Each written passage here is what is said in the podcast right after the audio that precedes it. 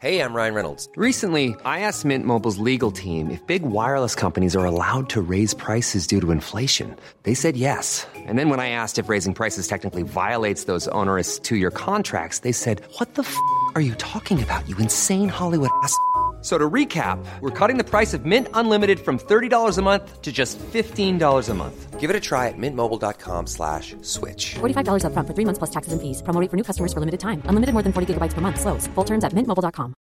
Hi, I'm Daniel, founder of Pretty Litter. Cats and cat owners deserve better than any old fashioned litter. That's why I teamed up with scientists and veterinarians to create Pretty Litter. Its innovative crystal formula has superior odor control and weighs up to 80% less than clay litter. Pretty Litter even monitors health by changing colors to help detect early signs of potential illness. It's the world's smartest kitty litter. Go to prettylitter.com and use code ACAST for 20% off your first order and a free cat toy. Terms and conditions apply. See site for details.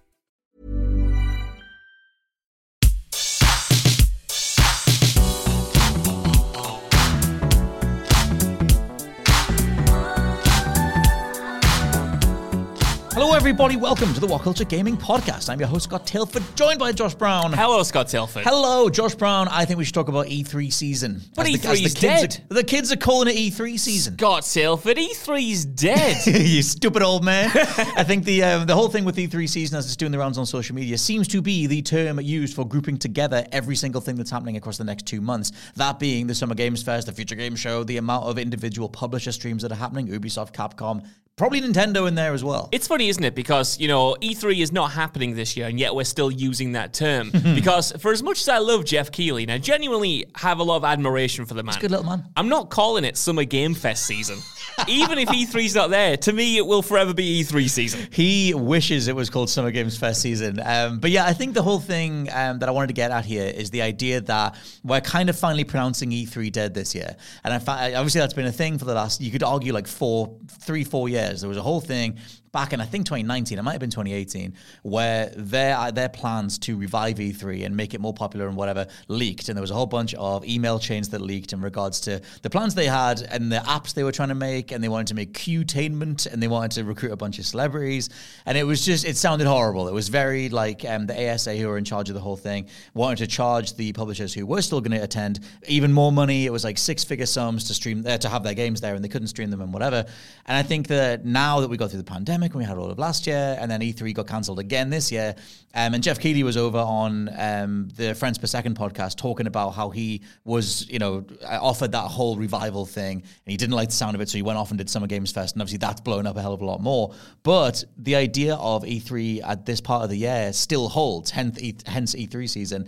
But I want to talk about E3 memories. I want to talk about what made E3. I want to talk about if it feels like we're losing something or missing something. I've identified some specific stuff.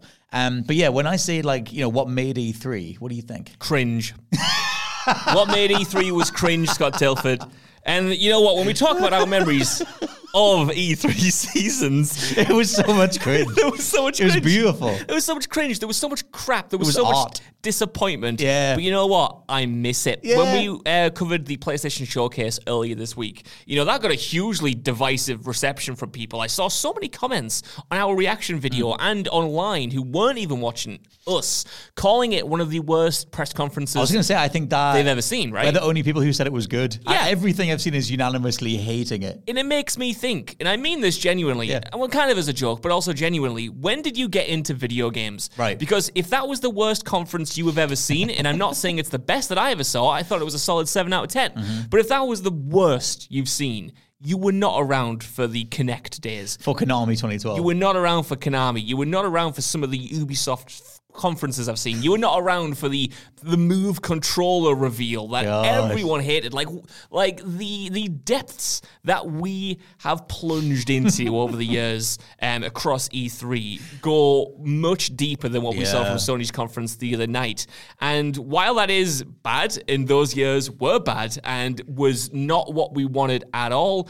I will miss it because I forgot E3 about that. promised so much, right? E3 promised brand new reveals, the biggest games ever, Mm. but it also promised hijinks. And we don't get hijinks now. No, we don't get hijinks at all now. The thing is, I, I, threw in here the first thing that I thought of when I was thinking about what made E3. It was the live environment, and I wrote down the word theatricality because yeah. there was a there was a lot of like it wasn't necessarily pomp, but it was circumstance, and it was a lot of like we're going to dim the lights, we're going to have this this slow burn reveal. The trailers are edited in a way that it doesn't give away what something is for a good few minutes or whatever, and you got a bit of that in the Metal Gear Delta remake trailer where it started with just the frog and everything else.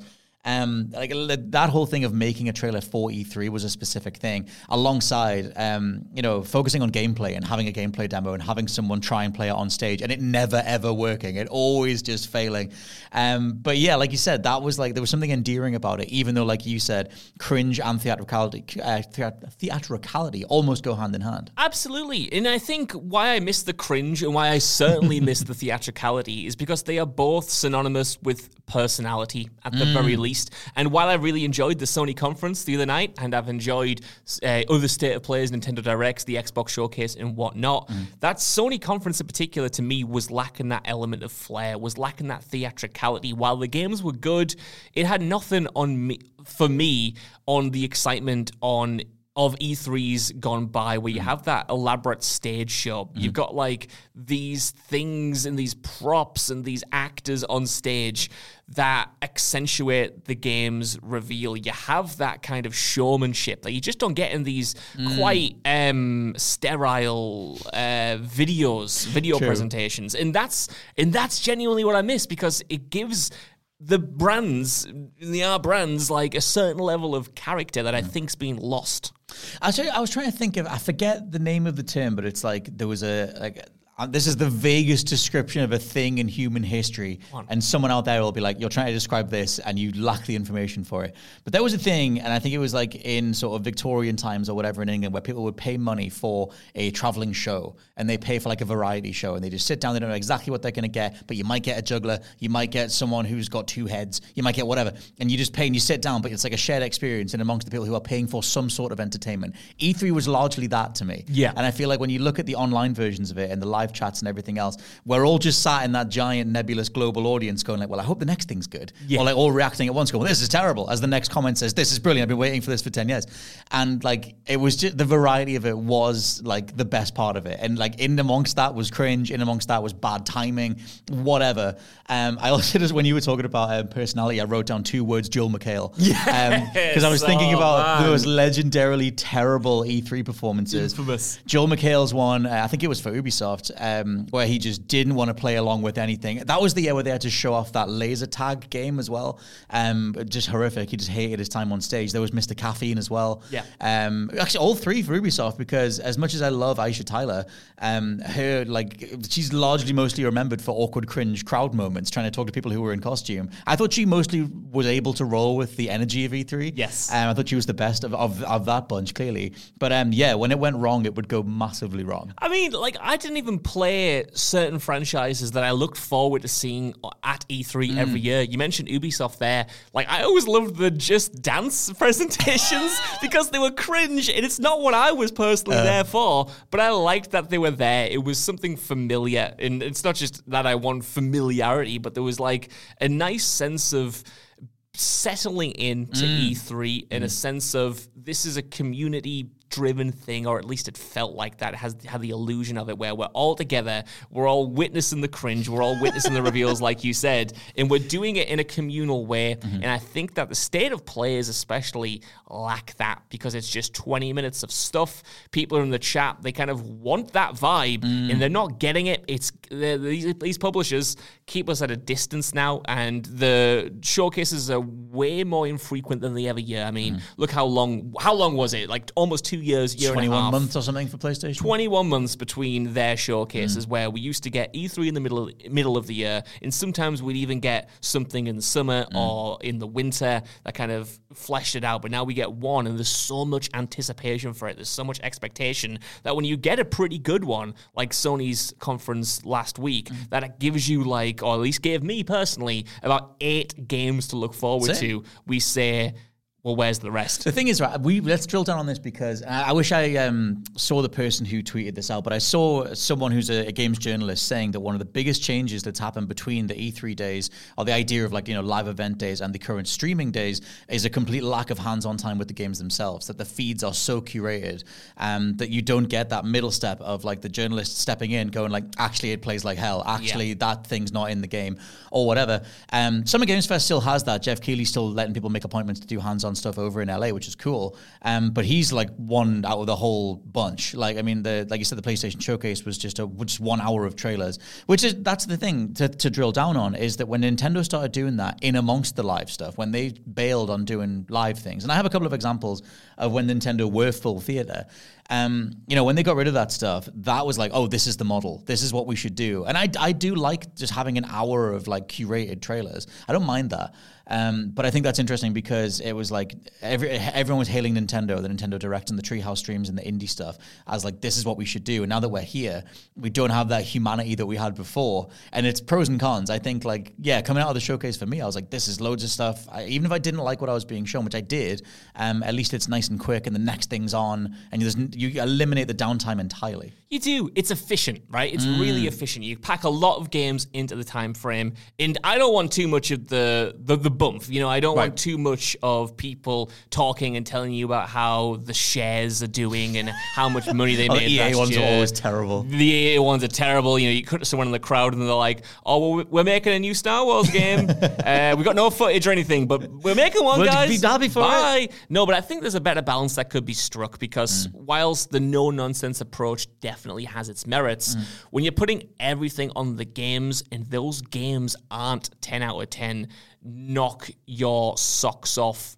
explosions. Mm. Um, it kind of leaves people feeling like, well, where's everything else? What have I tuned what am I doing? for? Yeah, why is this being dropped out the blue? At least with E3 weekend, you knew that that was coming every year, and mm. you knew that all of the publishers and all of the developers would be there and have something to show off. So it wasn't necessarily on the publishers to kind of justify their conferences. Yeah, In yeah. the same way that they have to justify them when they announce them out of the blue, like Sony did, because then it's like, well, they must have something big to show. It was just something that happened. Mm-hmm, and mm-hmm. that kind of ceremony of it, I think, made it feel less like life or death. Because, like I said, there was so many showcases to come. There were so many more announcements to come that mm. it didn't feel like that everything needed to be 10 out of 10 in the same way that now when a company announces a conference after 21 months away, it feels like, well, this needs to be huge because when am I going to get the next one? Well, that that's the thing, right? Because like the origins of E3 are like Electronic Entertainment Expo. It was always a tech show. Like it started as a tech thing, and it was like, what's the latest tech you guys have? And it was like flip phone, and oh my god, and like over the years, like it became this whole gaming thing, and like gaming's roots as a as a tech entity have that idea of oh, what, what have you got next? What are you doing next? And like that, I think that always plays into gameplay reveals, cool mechanics, SS SD tech, whatever it is. And so when you don't have that, like you said, it's like, oh my god, this thing just looks like the last gen. Spider-Man 2 getting dragged because it looks too similar to the PS4 one. Yeah. And it's like, yeah, kind of, but like the amount of things that game's now doing, like PS4 couldn't do. Um, but that stuff, like that side of it is interesting because like one of the things I had down here to talk about is like, are we better off now? And I do think we are in terms of like uh, the optics of the amount of games that you can uh, see and keep up with. Like I like the idea that there's an Ubisoft stream, a Capcom stream, whatever, and there's one every sort of two weeks or something. Um, I like the idea. I would take more of them. I would rather they had something every other week. Like ostensibly, give me a weekly TV show, right? TV model that is like the rollout of the latest trailers or the latest talking points. And I mean, I, that's a much wider thing. If you keep extrapolating outwards, I think there's such a massive issue with optics on the gaming industry. People don't understand how games are made. People don't understand like time frames.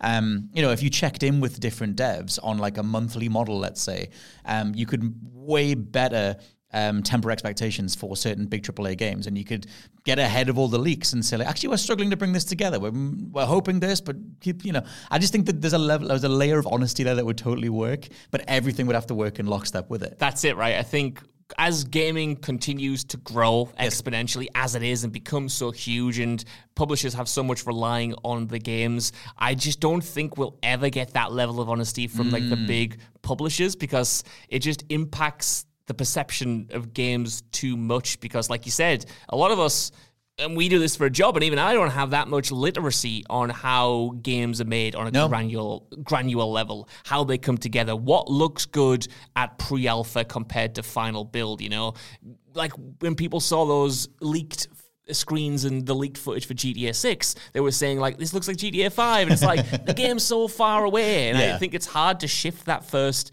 impression because we're so reliant now on those big reveal trailers on those promises that we mm. see from the first gameplay snippet of something like a Uncharted, promising what we're going to get that I just think the industry's too big to kind of pivot away from that, even though I do agree with you that it would be healthier if it managed to. Well, that's the thing, right? Because I always remember when uh, Force Awakens came out, finished or whatever, and they showed Rian Johnson on set for The Last Jedi, and it was the very first day of shooting, and they just put, it was a little bit of video um, with him on, on location, and it was like, we're just beginning filming, and everyone got it. It's like there's a literacy there, or there's an understanding for film um, of the process that isn't there for gaming, and it's like, it should be. It should be there with like, and it should be enforced in terms of like the, um, the feat of coding that it will require to bring together Perfect Dark on Series X or whatever it is, um, and you have more developer diaries. We always get them pu- after the fact, Yeah. Um, but it should be alongside. Like you should be champion- championing the devs to bring to, to land the plane every time. Well, that's where I think what you mentioned earlier about how in the E3 days, which again aren't perfect by any means, you know, I hated so many E3s, but I thought the potential was high. But in those days, like you mentioned, like that tweet mentioned, you would see a CG trailer perhaps, and then there would be a behind closed doors um, demo of it to journalists who would then write up what they saw. And that just doesn't necessarily happen No. anymore. So I felt like in the in the past, you had way more access to games than we do now, which is weird because now we have so much so many more access points, but you don't get those previews, I think, as as much as you did previously. Not en masse, no. And I don't know if that's a good thing because it keeps expectations tempered. It doesn't allow journalists to, to write about features and promises that just won't end up in the game because of mm. time or because they didn't work or the vision changed or whatever. But there was there was a comfort there as a fan and as a consumer to be able to f- track a game's development a little bit more um, closely than we can now. Yeah, I think the CG thing as well. It's like there's a level of it that's like they're getting away with this. Like this, I mean, a lot of people. I, I hate CG trailers as much as the next person. I always think they're pointless. As soon as the, as soon as a trailer starts and it says, you know, this isn't gameplay footage, not representative of the final version, I'm like, well, why are you even bothering showing it to me? Other than you're telling me that something is in production. Um, but yeah, that idea of like going down the CG route in a live stream context means you don't have to do the gameplay demo later because it might not even be there might not even be anything to play yet. Yeah. But it was always like they would they would reinforce each other. Like assumedly in the olden days, it's like it was ancient, like it was years ago. uh, you know, you wouldn't be able to even do the CG trailer if you couldn't back it up with a journal with a demo for the journalists or the people who were attending. Like E3 was a public show across the 2010s. Um, I think that's an interesting thing that's changed as well to sort of address that lack of hands-on stuff. Um, quickly for what you said as well for um, you know the the like blanket coverage that would come with reveals, they nearly always go to one outlet now. It's like IGN exclusive or um, Game Informer get the exclusives, um, and it's that kind of just speaks to either the amount of people trying to get access to the game, or just on the publisher side, which outlet can we give this to that's actually going to benefit our marketing? There's the whole unsaid thing about how the preview cycle is an extension of marketing, and if it doesn't benefit the creator anymore, they won't do it. And I think that's why, and this is no shade because we kind of exist in the same circle, and I enjoy a lot of influencer content creators. But I think that's why the shift with hands-on previews has started to move away from those kind of like legacy media Oh, yeah, yeah, journalistic yeah. companies and gone towards influencers who, you know. Uh, do can do incredible work, can do scrutinous work, but also it's not guaranteed because there's so many different channels that it can go to, and they might not have necessarily the the same kind of what would you even call them editorial tenants. I was as gonna it say, were, like- of a of a of a legacy media brand. Not saying they were perfect either, but you know, publishers are, are smart and they want people who will hype their game up Oh, yeah. and you know, media has changed and the YouTube discourse is different to what articles used to be, and article discourse now is different to how articles were written back then. Mm-hmm. I think that like that landscape has definitely uh, changed in terms of previews. Oh man, if you're um, the PR person, you're the, the person who's looking after the reputation of a game that's upcoming, it benefits you massively to directly target Jimmy Star Wars fan 505 with 2 million subs um, and just give them a copy of Jedi Survivor. They'll likely say something better than a, than a, a, a standard outlet that's got it in amongst five other things to get to that week.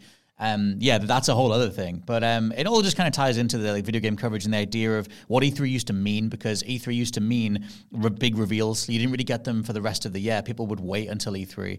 Um, and specifically, you know, you dominate, you're like 45 minutes or whatever it is on stage, you hold everything back for that showcase. Um, whereas now, which is what I, again, what I want to see more of, um, you just do that. Nintendo just randomly say they have a direct. People think there's going to be one in the next couple of weeks and amongst everything else. But if Sony have something, they do a state of play. If Xbox have something, which they never do, they do an Xbox Direct or whatever. But um, I like that. I like that in general a lot more than waiting for one time of the year. But it also means that you never have that E3 as the Super Bowl of gaming thing anymore. Yeah, exactly. I just want to kind of actually, before I go to that point, is that Yes. okay? I want to go back to something you said about uh, the shifting nature of game demos and the shift towards CGI Mm. Demos are other thing, yeah. trailers. Because to me, right, I actually, com- I think it's completely justified why we don't get much gameplay anymore, and we only get gameplay towards the end of a development cycle, and that's because there were so many downsides to creating vertical slices of gameplay uh, in years gone by. One, the gameplay that was showed sh- uh, showed off was, you know, often not final. It was something that was supposed to be representative of the final product, so it would look different to what we would eventually get. It would play different. It would have different scripting, different mechanics, and that was because the game itself just didn't exist at that point. Mm. Like the developers had to show something that reflected what they planned on doing rather than what they currently had in production. And the second reason I think is that, you know, you look at reports from E3s gone by and you'll see developers had to take time out of actually developing a game to create those specific um video game uh, gameplay trailers that ultimately got us excited, but then detri- were a detriment to the final product, perhaps. I Well, that was literally the um, Cyberpunk 2077 thing that came out afterwards. Was that that whole thing they showed journalists or the press or whatever wasn't the final build? Like it was a whole separate thing. Exactly. So on that hand, I can totally see why you know people might accuse us of looking at E3 through rose tinted glass- glasses because it had a lot of problems, and those demos that we were so used to created a lot of problems for those teams, and we don't necessarily have that to the same extent anymore, which is good. Mm. But then people don't necessarily like CGI trailers, so it's like we haven't replaced that with a cool thing. We've replaced it by necessity, perhaps, but not with something that has the same level No. of excitement. And if there is, if that's even possible, I don't know. Well, that should be the thing. It should be holding back the marketing until you have something to show, and not doing the Metroid Prime Four, not doing the Elder Scrolls Six thing where you just go, "We've got a logo, guys. We're like we're, we're gonna do something." Um, you would assumedly be able to free up the time to not advertise that stuff so early. But I get the the wider machinations of studio funding or shareholders to please or whatever, whatever reason it is that you need to tell people that something is in motion. In Bethesda's case, it was just the trying to reassure people after Fallout 76 that they hadn't lost their mind. So it was just we've got Elder Scrolls coming.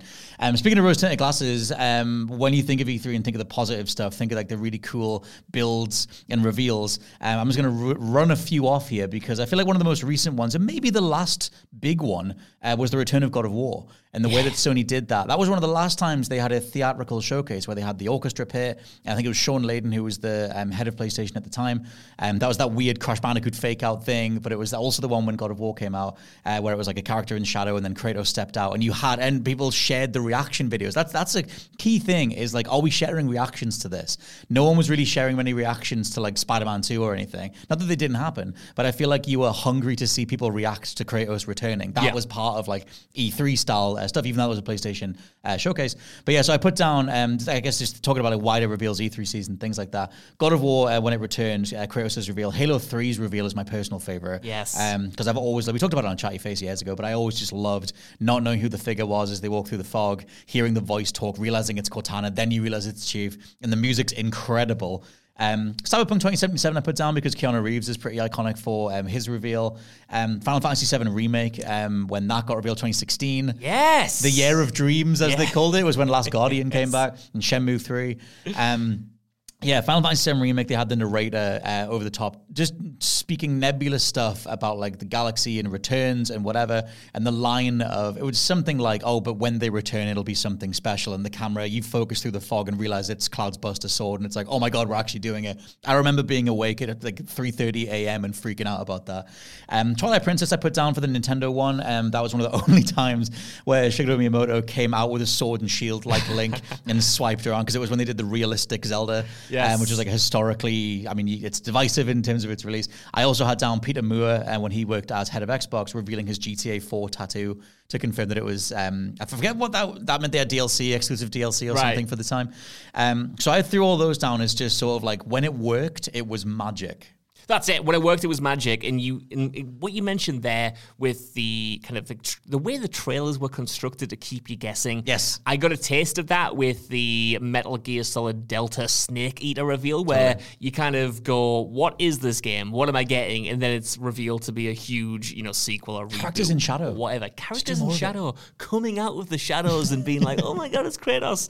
Yeah, it's stuff like that for me, man. It's um, I'll never forget, and I also mentioned this in a chatty faces way back when. Hmm. Um, the first trailer for Uncharted 4: A Thief's End, where it opens on a close up of Nate's face while he's on the beach, and that blew me away because I wasn't even a fan of the series at that point. Just the fidelity of what they managed to capture, like. I, I scrutinized that one close up of his face and how much detail they managed to pack into it over and over again. Because as you know, I love my graphics. You're a and fidelities-man. Love my fidelity and I love my ear cartilage. And I couldn't believe with that trailer that we'd gotten to that point. point and Yeah. it was mostly reflective of the character models in the final game and it did live up to that. And I'm just here for those big reveals. I'm here for the times where we see something visually that we haven't seen before. And I feel like it's been a while, at least in the E3 adjacent space, that we've had that. Um, you know, like you said, Spider Man 2 looks great, but it doesn't necessarily look like the best video game looking video game you've ever seen in terms of the graphics. And it's it's it's those moments where I think I have not seen anything like that, and I want to play it that define E3 for me. That's yeah, which is obviously used to be backed up by the stage demos themselves. Like, oh, this thing is controllable. We're proving it to you right now. Which, like, I mean, again, on the bad side, you had the Killzone Two demo from like 2007 or six or whatever it was, um, where that was like a target. That I think we talked about it. We must have talked about it. Yeah. Where yeah, like that was a whole thing internally, which was submitted as a target render of what the game might look like when it's finished, and then from Guerrilla, and then Sony just put it out on E3, and apparently all the Guerrilla devs at the time were like, "What the living hell are you guys doing?" Um, because that thing was always a CG uh, fake trailer. Um, but yeah, that idea of like believability uh, alongside like look what this tech can do. That I think that was the root of where E3 came from and its purpose, and that kind of went away. Um, either with the homogeneity of game design or the like the leaps between generations being less and less. Um, that's obviously the wider side of it. But um, yeah, do you think that like the the current sort of like live stream era that we're in is the new norm, or because you've got people like Geoff Keighley still pushing for a live event, future game show as well? Um, obviously, we can mention that future own us, the future game show coming. I'm not that we're necessarily doing anything for it, but still, that whole thing has um, specific hosts, has a whole live thing. Like they're trying to do that a bit as well. I want to see them exist side by side. I think mm. even before E3 officially died and its death was accelerated certainly by the pandemic, it mm. was already dying because a lot of the big publishers realized they didn't need it anymore. Nintendo didn't need it. Rockstar never needed it. Sony decided before the pandemic they didn't need it. Mm-hmm. Even e- even EA, which always held their showcase around E3 time, Hi, I'm Daniel, founder of Pretty Litter. Did you know cats tend to hide symptoms of sickness and pain? I learned this the hard way after losing my cat, Gingy. So I created Pretty Litter, a health monitoring litter that helps detect early signs of illness by changing colors, saving you money and potentially your cat's life. Pretty Litter is veterinarian developed, and it's the easiest way to keep tabs on your fur baby's health right at home. Go to prettylitter.com and use code ACAST for 20% off your first order and a free cat toy. Terms and conditions apply. See site for details. A lot can happen in three years, like a chatbot may be your new best friend. But what won't change? Needing health insurance. United Healthcare TriTerm Medical Plans, underwritten by Golden Rule Insurance Company, offer flexible, budget friendly coverage that lasts nearly three years in some states. Learn more at uh1.com. This podcast is brought to you by Indeed. If you need to hire, you need Indeed. Indeed is your matching and hiring platform with over 350 million global monthly visitors, according to Indeed data, and a matching engine that helps you find quality candidates fast. And Indeed doesn't just help you hire faster, 93% of employers agree Indeed delivers the highest quality matches compared to other job sites, according to a recent Indeed survey. One of the things I love about Indeed is that it just makes hiring all in one place so easy because you just get unparalleled access to job seekers. Plus, listeners of this show will get a $75 sponsored job credit to get your jobs more visibility at indeed.com slash WCG. Just go to indeed.com slash WCG right now and support our show by saying you heard about Indeed on this podcast. Indeed.com slash WCG. Terms and conditions apply. Need to hire? You need Indeed.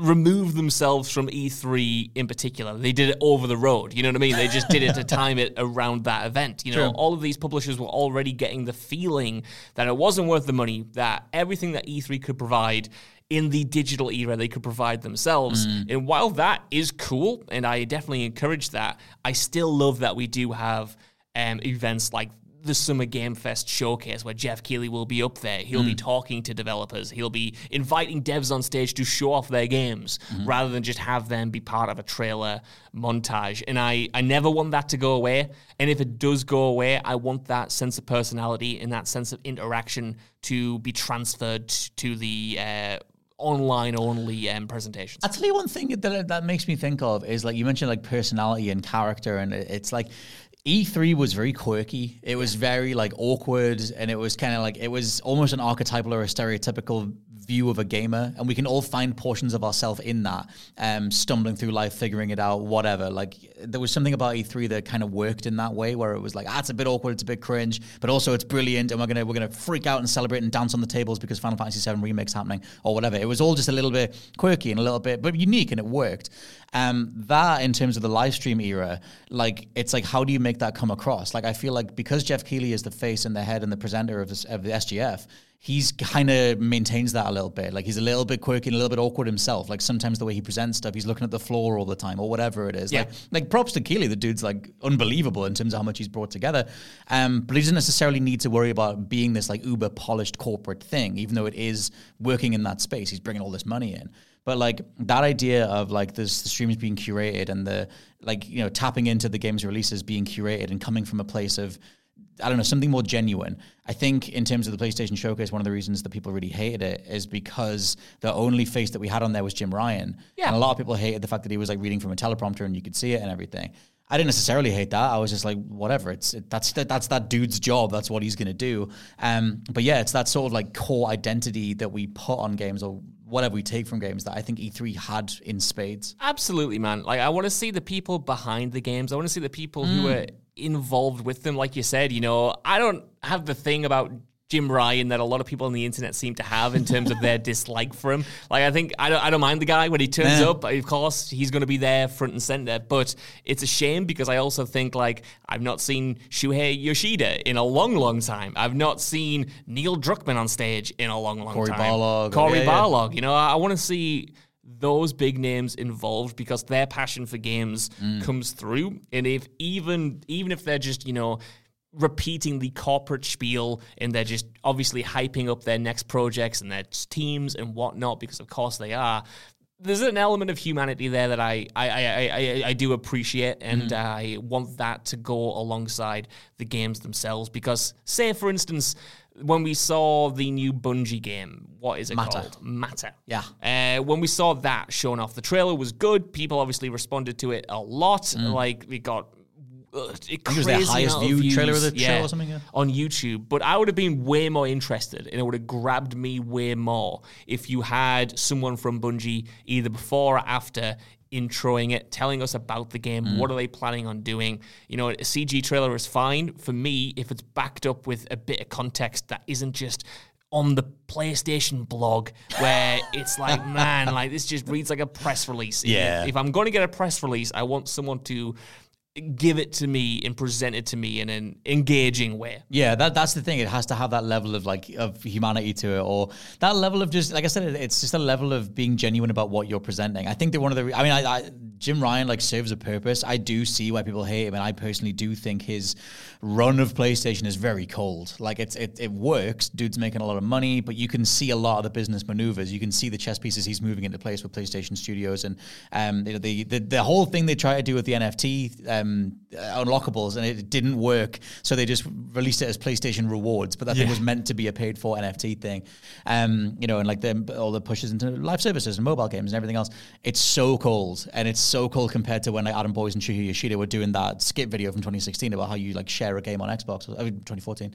And all that kind of stuff. I think that like that level of personality is the thing that would carry the live stream stuff more, um, because it was always at the heart of the E3 stuff. Who's going to come out next? Who's the host that we're going to be going back to? Whether it was Mr. Caffeine or Aisha Tyler or whatever. Exactly. And I don't want these people to, you know, give me a Mark Cerny esque talk for three hours or anything like that. I don't need to see that much of them. But like a quick 30 second thing, Oh, a Mark quick Cerny. one minute introduction, get a celebrity on there, get Keanu Reeves, get the stars of the Mm. games on the streams, on the stage, talking about them. Like, Mm-hmm. how much did people like that recent trailer where it's Cameron Monaghan? I was just gonna- yes. it's Mark Hamill uh, advertising the new Jedi Survivor game. In the behind the scenes, Cameron Monaghan's got his two lightsabers in his mocap leotard, Mm-hmm. and it's like, yeah, that's that's personality. That's something. We're not seeing the game, but at least we're seeing something interesting. I tell you what, as well, on, down that vein, I shout out Ella Balinska, like um, her as Frey Holland, like bless her getting stuck into all the marketing. Like by far the best thing about that game is her and her performance. The one bit that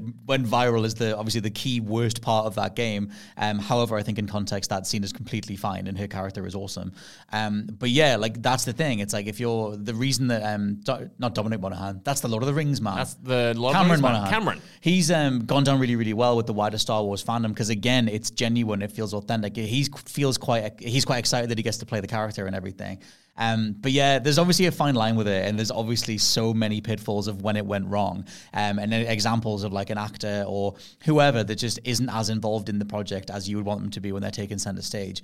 Um, but you still, I still think there's there's potential for that. But yeah, going forward, I still at the minute view this as a half step. I don't think they're an overall success. I think they serve a purpose, but because they serve a purpose so nakedly, that's then one of the negatives where it's Yeah. just like they don't feel like a like a literal showcase. It's just here's a live stream of stuff. But it is weird though because I do love a Nintendo Direct, and I feel like they have like a good mix of stuff where um you're always cutting back to like Doug Bowser or another presenter, or like on the Indie Treehouse streams, you have the devs themselves introduce their indie games every time. So I find like.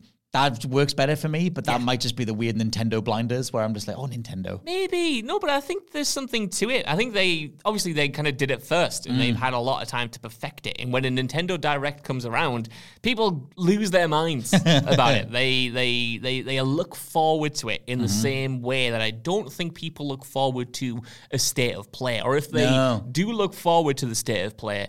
They don't have much expectation that it's going to be good. They, No. they, they expect to be disappointed more than they expect to uh, have a satisfying show. That's true. I think that um, this, yeah, state of play. Like I said, would that change if you had someone as characterful as Doug Bowser or Shigeru Miyamoto or whoever at the head of PlayStation? Like Xbox has Spencer, and people people like refer to Xbox energy and Phil Spencer's um, presenting something or hosting something. Um, even his live streams are like memeable now. Or what's he got on his shelf behind him and everything. I feel like that's like part and parcel of the cold PlayStation era that they just don't have anything like that at all. No, that is definitely true. I think you know, like you said, Jim Ryan, for all of his pros and all of his cons, does come across quite coldly. He's a businessman. He's a businessman. He talks about the games like a businessman, and I'm hates sure that he does not want you to play the old Gran Turismo No. games. And I'm sure that really works for the shareholders who just want to know about revenue and what games are coming and the portfolio for the Mm. next five years and whatnot. But like you said, you know, I think for as crap as Xbox currently are, how much slack do we cut them because we like Phil Spencer? Literally. Lit- That's how far that brand has gotten. Literally, and like Don Mattrick, bless him, ten years ago, messing up the launch of the original Xbox One. It took Phil Spencer and his charisma and his ideas to come in, and for the past ten years, honestly, Xbox has kind of been coasting on that in the Mm. promise that he's put forward, and hopefully that promise turns into a reality at some point. But for the past five years, you know, I've said it multiple times in this podcast, I've been saying this needs to be the year where Xbox pulls their finger out and shows us what they're doing with all the acquisitions they've made and all of the developers that they have under their wing and all the games they have in production. And they keep disappointing me, but Phil comes out and he apologizes and he says, Oh, don't worry, look at this uh, Fable dummy I've got in the back of this shot. What does what do you think about that? And I I've go, you know what? CG you know what. Phil? You know what? I, I forgive you again. don't do it to me again, but then he will. And so yeah, that's the thing. Of course, the next couple of weeks we've got um, the Xbox Showcase on June 11th. Um, Summer Game Fest is on June 8th. So I think between those two, um, and there's also like a Starfield Showcase, but I don't know whether that's a separate thing or not. They keep talking about it as part of the Xbox Showcase. I don't know what else you guys are going to show if it's not Starfield. Um, but either way, they have at least two main dates where Yes. they can wow the populace. which is something to look forward to, right? And I really am looking forward to both of those. And we'll be doing predictions on them, we'll be doing reactions to them, and all of that beautiful stuff. Going back to what you said Yes. about like the anticipation, the expectation from these conferences and the Nintendo Directs and the State of Plays and the Summer Game Fest, I think the main issue just is with expectation. E3 isn't happening this year, and we're all still expecting an E3 season. Mm. That's kind of insane, but it's because it's been ingrained in us over the past few decades to expect a certain level of bombast with every conference. And that's obviously just not what the publishers themselves and the console makers themselves are actually interested in mm. delivering. And I think a part of the issue is the messaging. And I think they need to get out ahead and just kind of say, look, like, the world isn't how it used to, how it used to be. We're not interested in doing things how we used to. Do not expect an E3 season in an era where E3 doesn't exist. We're doing things True. our own way. the state of players are going to be like this. Stop overhyping them. Stop expecting God of War 3 when you're going to get a PSVR indie title. Yeah. Like, like as long as they get out in front of the messaging and try to shift that massive cultural weight and massive cultural expectation, I think we'll warm to the current offering because Mm. it is kind of mad that, and I'm guilty of this as well. I love that- predicting stuff. I, yeah, yeah. We, we, how many times have we gone into a showcase, even just a random state of play, and gone, wouldn't it be very exciting if Metal Yeah, Gear Solid yeah. was there? Wouldn't it be exciting if a Bloodborne remake was there? And it's Mm-hmm. like, I think at this point, I, it breaks my heart, Scott Tilford, but I just have to accept that, like, that's just not what they're interested in, in doing at these showcases Oh, I anymore. um, I I don't know if I necessarily disagree because there, there's a lot of stuff that points in that direction. I mean, Phil Spencer's whole like tell-all interview with Kind of Funny was very much him just going like, "We're in third place. We're going to do third place things. That we're going to see how we go." Um, I don't know. I feel like there's so much cultural cachet to like this time of the year or to the E3 season or whatever you want to refer to it that it can be used for good and not be like because it's almost like what's the point?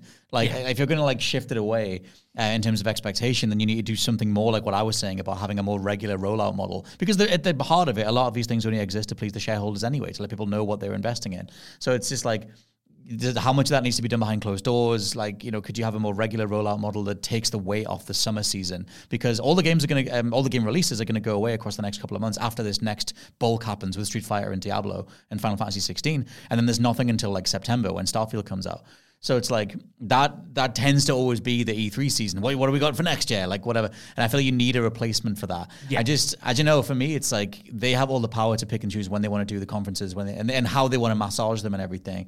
Um I would just much rather that was used for something than nothing. But like, not that you wouldn't, but I just think that I don't know. It's like, what are we doing if, if, if, if you can't do these things? Like, it's so simple to wow the masses. We're asking for a 60 FPS patch on Bloodborne. Like, how hard is that? It's true. And don't get me wrong, like in an ideal world, I'd love them to come out with an old school E3 style packed presentation at least once a year. It's just at this point, I've hoped for that over the past two, three, maybe even four years. Right. And I've not got it. So at a certain point, I have to wonder if the problem's me and my expectations to con- Depends if you're an Xbox fan or Nintendo Yeah, fan. To continue to expect huge E3 style reveals from an industry that doesn't seem to be interested in that at all and Mm-hmm. is telling me that they're not interested in that at all. That's true. In terms of the wider industry, I mean, right now, and I don't know the names of the specific insiders. I think one of them was Tom Henderson, um, speaking about the Xbox showcase, saying there were one or two, or two or three major reveals that will like leave jaws on the floor or something, which I think was a write up from a different insider. Um, but again, once you see something like that, it's like it's okay, cool. That might be fun. I think for me, it's like again, it's it's a wider tempered expectation thing, and it's an optics on the industry thing, where like we always refer to or I always refer to like the the teams, uh, the publishers as sports teams. It's like, okay, what have you guys got this season? What are you going to throw out? I'm not like crying myself to sleep if they don't have anything. It doesn't matter. Like it's it's fun. It should be fun. Um, so I'm always going in like you know making ridiculous tweets, making ridiculous predictions because something might happen and that could be fun. That to me is part and parcel of the fun of following the industry. Um, and if that like I don't think that'll ever go away entirely, but I think like yeah, the idea of tempering expectations and just saying no, this will always be CG trailers. Yeah, like there's something so fundamentally disheartening about that that I would hope it never goes that way. That fully agree. It is disheartening. It is 100 percent disheartening. It's just I wonder if I have to be more realistic mm. about it than I have been previously. Because You totally do. Not getting that stuff, and that's not even a bad thing, by the way. Like mm. I'm I'm being quite negative there, but like I say, what they are giving me, I'm still really enjoying. Yeah. I really love that PlayStation showcase when a lot of people didn't. I'll probably really enjoy the Xbox showcase, even if they only show two or three games that I'm looking forward to, including Starfield with that. Uh, entirely separate thing that they have planned. Mm-hmm. So the place they're at is good. It's just like it we often talk about yeah. on this uh, podcast. We're talking about the difference between a seven out of ten show and a nine out of ten show, a ten out of ten show, a memorable thing. Yeah, the things that I mentioned before, the examples I gave, like uh, the God of War reveal, like Cyberpunk, like Halo Three, that's the bar. Like if you're telling a mass audience that there's something for them to watch and they're gonna take their time and watch it, and for certain time zones, we're watching at two a.m. or whatever it is, then it better be worth the time. And obviously that's going to be subjective to to a point. But if you can tell that they tried to aim for something, something, some sort of reveal or some sort of IP that was resurrected or something. That's what we kind of want out of those showcases. Absolutely. And let me throw you a curveball while we end this podcast. You played Dead Island too? I'm bloody hey. Oh, I too. To, by the way, when this podcast finishes, I need to talk to you about it's, Dead it's Island good. 2. Oh, it's really good. Really need to talk to you about Most this. next gen game of the generation so far. it is, right? It is. Ridiculous. Oh, what was I saying? Yes, what I was going to ask was in the current age, we're all online, everything is digital. We're guilty of this to a certain extent of facilitating and encouraging this culture. Yes. But I wonder how much of our disappointment going into some of these showcases and why we're not getting those 10 out of 10 reveals and feelings is because so much is leaked beforehand. Like, I still popped big for MGS3 Snake Eater being Right. like the PlayStation Showcase because I thought the way they played it, you know, lulled you into a false sense of security where you didn't think it was going to be Snake Eater, and then it was, and then it was like, whoa, that's great. but I saw a lot of people annoyed because they said, well, it was practically announced anyway. It was leaked so much beforehand, we were expecting it, and it's so hard in the current era to get those unleaked reveals True. uh, that I think that to a certain extent, at least I can speak from my perspective as someone who has to uh, report on that stuff, um, definitely dulls the impact of what might be there. Because even something as big as Resi 4 last year, or whenever that was announced at the PlayStation thing, um, that would have been something had I not known about it existing for two plus years thanks to a bunch of leaks. that would have blown my mind. But I came away from that showcase and it wasn't the showcase's fault. Not as hyped as I would have been because I mm. already was expecting that to be there. Oh, my my whole side of that is the same as saying like, oh, this character might be in this movie, or like this theory, or like they're fan theories to me. Like it's not real until it's real. Like, I, like, I still popped or freaked out or whatever when Metal Gear Delta happened when Snake came out the shadow because oh my god, it act- it's actually happening. Oh, we were right all along. It, whatever. Like that, it only reinforces it for me. Like it's part of the the fun. Like that's why I think you should have as much fun as possible predicting stuff because the chance when you're if you happen to get it right, that reaction is hilarious, and that's like a bit of the E3 magic again. So like for me, I just have fun with that stuff. Like that's like I said, I, I view the potential rumors, the potential leaks, um, almost like fan theories or something because like it's not because I mean Sony held back on their own AAA stuff at least according to the insiders. Yeah. Um, for another showcase later in the year, and so like they are trying to play that game as well. Of like, what do we give you now? How do we temper expectations? For me, it's it's all part of the excitement. Like I we we knew about well not we not me and you, but I and Peter Austin back when when he was here knew that the Spider Man was being made by Insomniac for like a year before it came out. Not that we had any inside road or whatever, but there was some some leaked document thing that showed it, and we did a video on it back in like whatever it would have been, 2016 or something. But when that was finally real, that reaction of like, oh my god, we got it right. Like I love that so much. So like I have so much fun with that, just because, like, like I said, it's not rubber stamped until it's done. Like it was, yeah, it's always going to be that to me. Here's the thing. Go on. And maybe we're going to have a creative disagreement, behind the scenes creative disagreement on this podcast right now because I hate that. I hate that so much Okay. because I don't have the same ability to compartmentalize it that I think you do.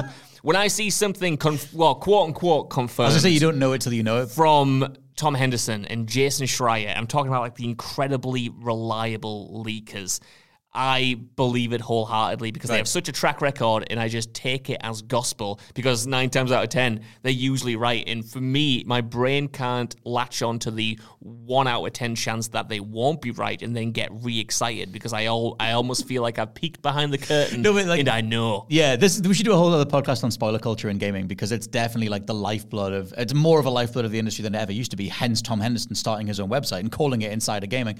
And we'll do a whole podcast on this. But I think that yeah, it's always like you get the first hankerings of something, the first rumors, the first mention, the first like some part of it in a write up, like Bioshock Four, uh, when Mafia Three was being covered and Jason Schreier just mentioned it was in development next door to the studio. I I'm always like the amount of other tribulations and machinations of the industry mean that thing might not come true at all. Yeah. And the full games that are way further into development have been canned. So I'm always like, again, it's not real until I see it. And even then, it might come, not come out. That's true. No, and to be fair, there's obviously layers to this. When I hear about, you know, a new Bioshock game being in development and that's all we have, to me, that's exciting. To me, what dulls my anticipation and my excitement is when I see someone say, we're going to get a Metal Gear Solid trailer this time next week, and here's how long it's going to be. Okay. And I understand, like, there's there's a desire for that information. We report on it. It's it's interesting. It's fascinating, and it's interesting to me. Mm-hmm. I I, I kind of love that stuff intellectually, but talking purely as a as a fan and a kid, more or less. Right, okay. The the kid part of me wants to get excited about the possibilities of this stuff. Those two things to me just aren't quite compatible, and Mm. I almost have to put on my grown up brain and be like, okay, we're reporting on this. This is Yeah, obviously going to like- happen. yeah. This is just like the cold brass tacks of things. Yeah, that's definitely like the, the role we have in terms of the modern gaming journalist dive, diving into the, the most recent leaks or whatever the hell's breaking that morning, hence the daily news or whatever Yeah. it is. I, I love that stuff. Like I said, it's it's for me that's a natural progression of the fan being excited, just because, like I said, it's not real until it's real. So I I just it's the same to me. But Right. like, uh, but I know what you mean. I think that obviously if we didn't know that. um I don't know, some dream project was happening at all. And then you get the reveal trailer and it's like, oh my God. But even back in the day, I was reading the magazines and the previews and the rumors and like, you know, the earliest days of the internet and all that kind of stuff.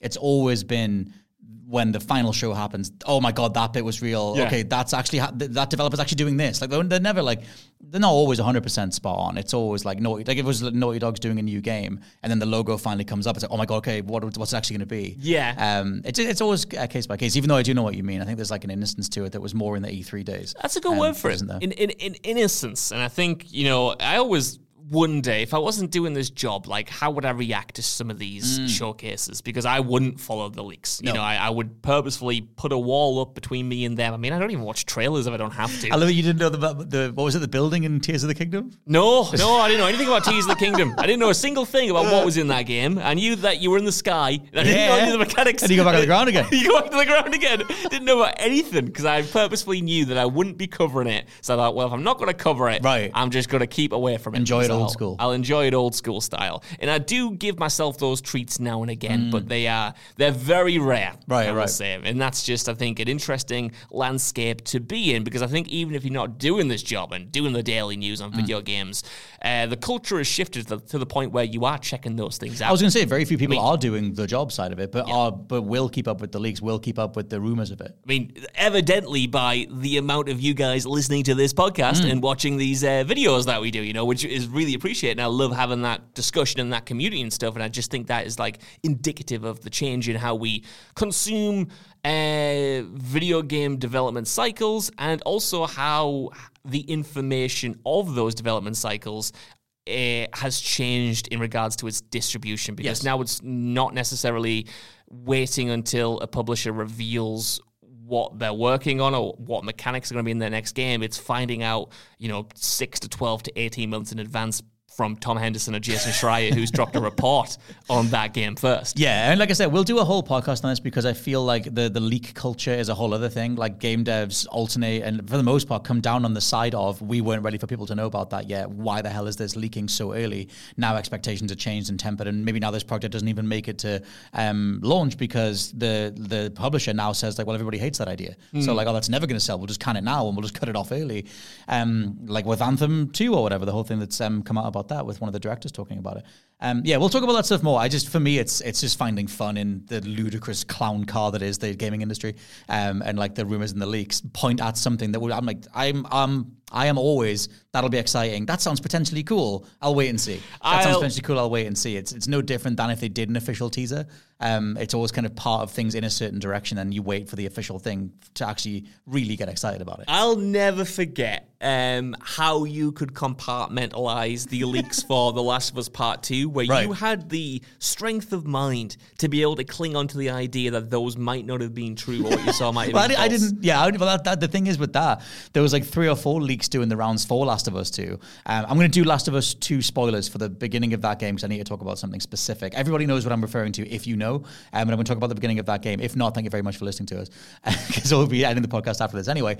Um, but yeah, I didn't know which set of those leaks were doing the rounds, and so the one that I'd read. I can't even think what it was. It was that it was like Joe kills um, Abby or something. Yeah. And so at the beginning of that game, playing through it for myself, fine, I think we had a review code, so it wasn't public yet.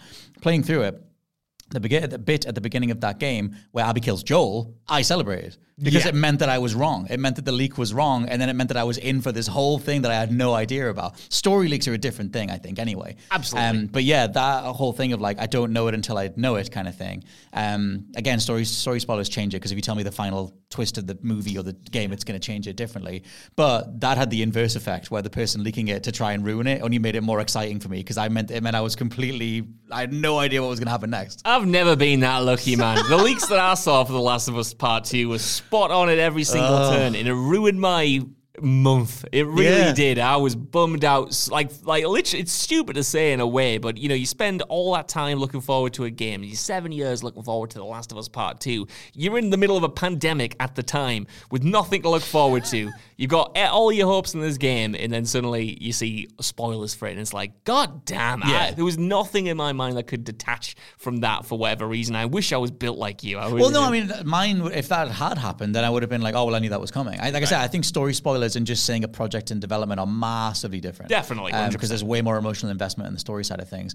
Um, but yeah, we'll fold this into another discussion because I feel like it affects everybody, especially if you make a point of following the industry. If gaming is a part of your identity and you keep up with the industry and you keep up with developers um, and announcements and everything else, as we do, um, then you have a varying degrees of a relationship to how much you want those leaks and how much you want things to be spoiled. We've never done a video on, hey, this this person dies in this thing. Like No. that's all because it's always like what's going to be crappy to the audience. Whereas it's and assumedly it should be exciting, saying like, hey, there's a Bioshock Four happening. That is true. I think to a certain extent, uh, we definitely have an editorial policy, if you could describe it as that, where we we will talk about something that might be in development. But if, like, for instance, there have been a bunch of apparent leaks for Spider-Man Two and a bunch of gameplay stuff for that and story stuff, We and won't I've be not reading them. I've not looked at them. I won't be reading them. I won't be reporting on them. Like that's a a level of. Um, invasion Yeah. almost that I just I don't think is cool uh, across the board necessarily and it's not something that I would indulge in but obviously the information is out there it's accessible people like reading about that stuff I remember you know uh, was it the Rise of Skywalker script leaked incredibly early Okay. or Maybe it was the Scream 6 script leaked incredibly early as well. And like obviously people were diving all over that. Like I would throw my phone and laptop into the sea before clicking on that stuff. But Yeah. you know, like you said, there's completely different layers from talking about something that might be in development in a hangar somewhere and talking about like this is definitely going to be the finished article and Yeah. everything that happens beat by beat by beat. Yeah, it's a level of specificity and it's a level of like entertainment value to it. I think it's yeah, it has it has to it's that- the kind of stuff that you would want to talk to your friends about versus be annoyed that they told you and then you, and then you had to tell them "Ah, that- spoilers. Don't tell me that. Like it's all that's always the line. Um, yeah, and it, it's always like whether which parts of that initial rumbling actually come true or not. Oh my god, they're actually running with that. Okay, it is that character. It is that thing. Um, but yeah, overall though, we started talking about E3 about 10 years ago. Yeah, we did. Um, it is E3 season. Summer Games Fest is on next week, and we will keep up with all those things across the podcast, across the daily news, etc. For now, this has been the WhatCulture Gaming Podcast. I've been your host, Scott Tilford, joined by Josh Brown. Always a pleasure, Scott Tilford. Always a pleasure to be heard by all of you, and we'll catch you very soon. Bye bye bye.